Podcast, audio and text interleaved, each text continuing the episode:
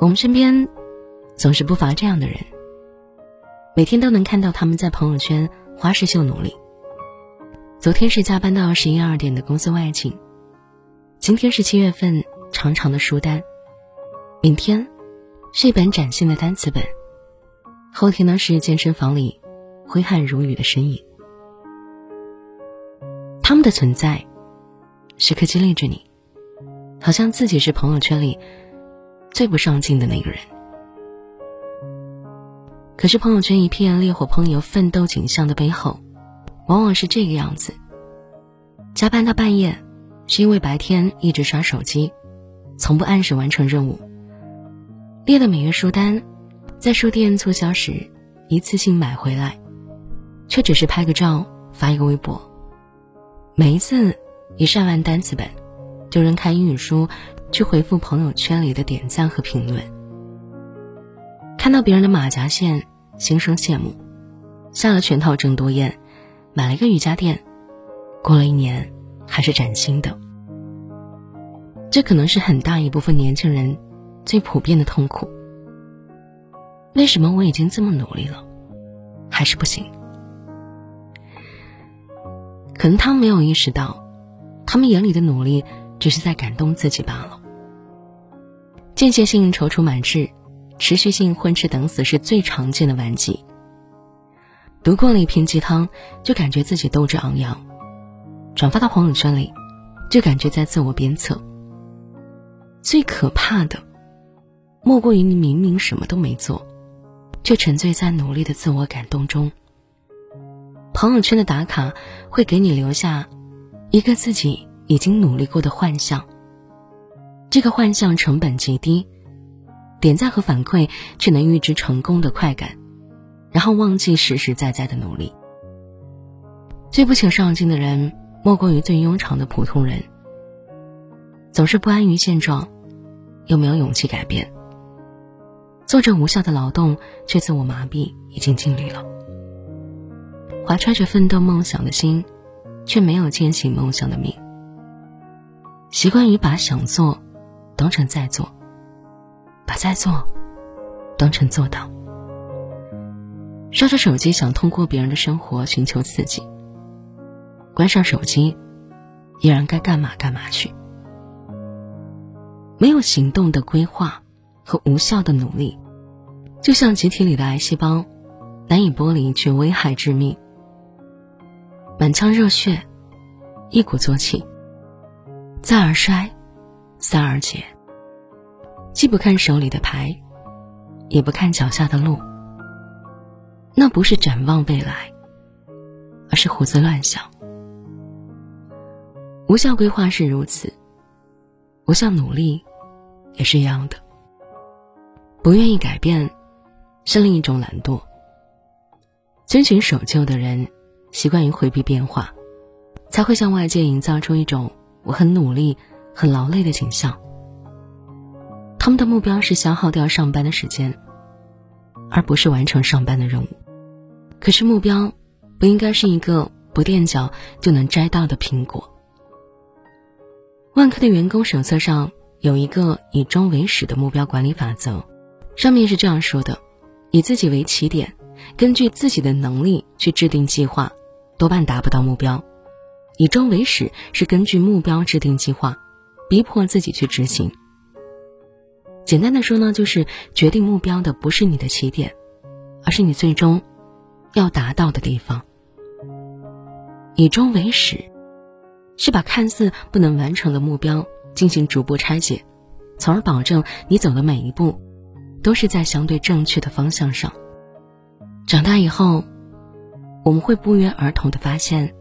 身边的大多数人进入了一条统一的赛道：努力工作，努力赚钱，努力生活。所有的不快乐，好像都来源于没有钱，再也没有不知所起的少年情绪。一切伤春悲秋，自怨自艾，无价值，则毫无意义。你知道，就算大雨让这座城市颠倒，公司一样算你迟到。成人世界和少年世界的鉴碑，不在十八岁的零点，在于情绪控制。负面情绪影响专注，而在工作上保持专注的能力是稀缺的资源。当你在成人世界打拼时，最好想清楚，你为别人带来了什么价值，别人对你又有什么需要？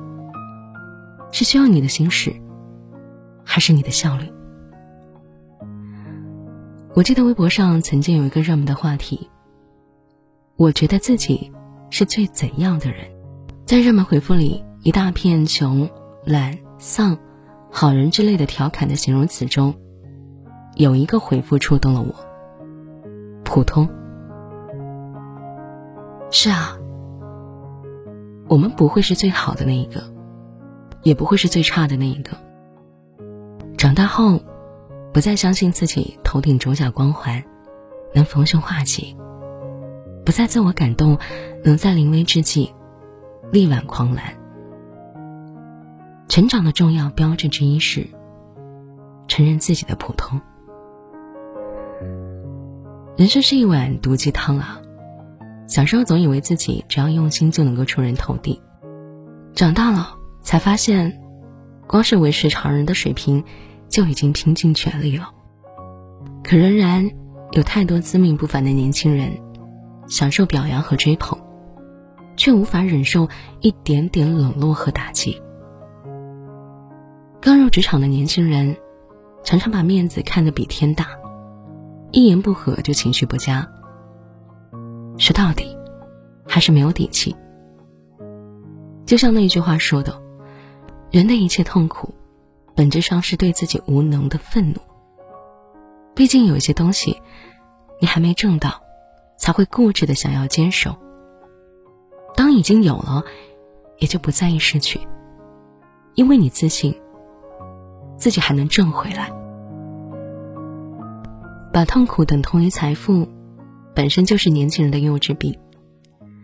陈芒对年轻的柴静说过：“痛苦是财富，这话是扯淡。”姑娘，痛苦就是痛苦，对痛苦的思考才是财富。同样的，耕耘就有收获，这话是扯淡的。耕耘就是耕耘，有效的耕耘才会带来收获。你要知道，努力不是通关的进度条，而是下一环节的入场券。在人生的游戏中，有目标的前行，有选择的坚持，有效率的打拼。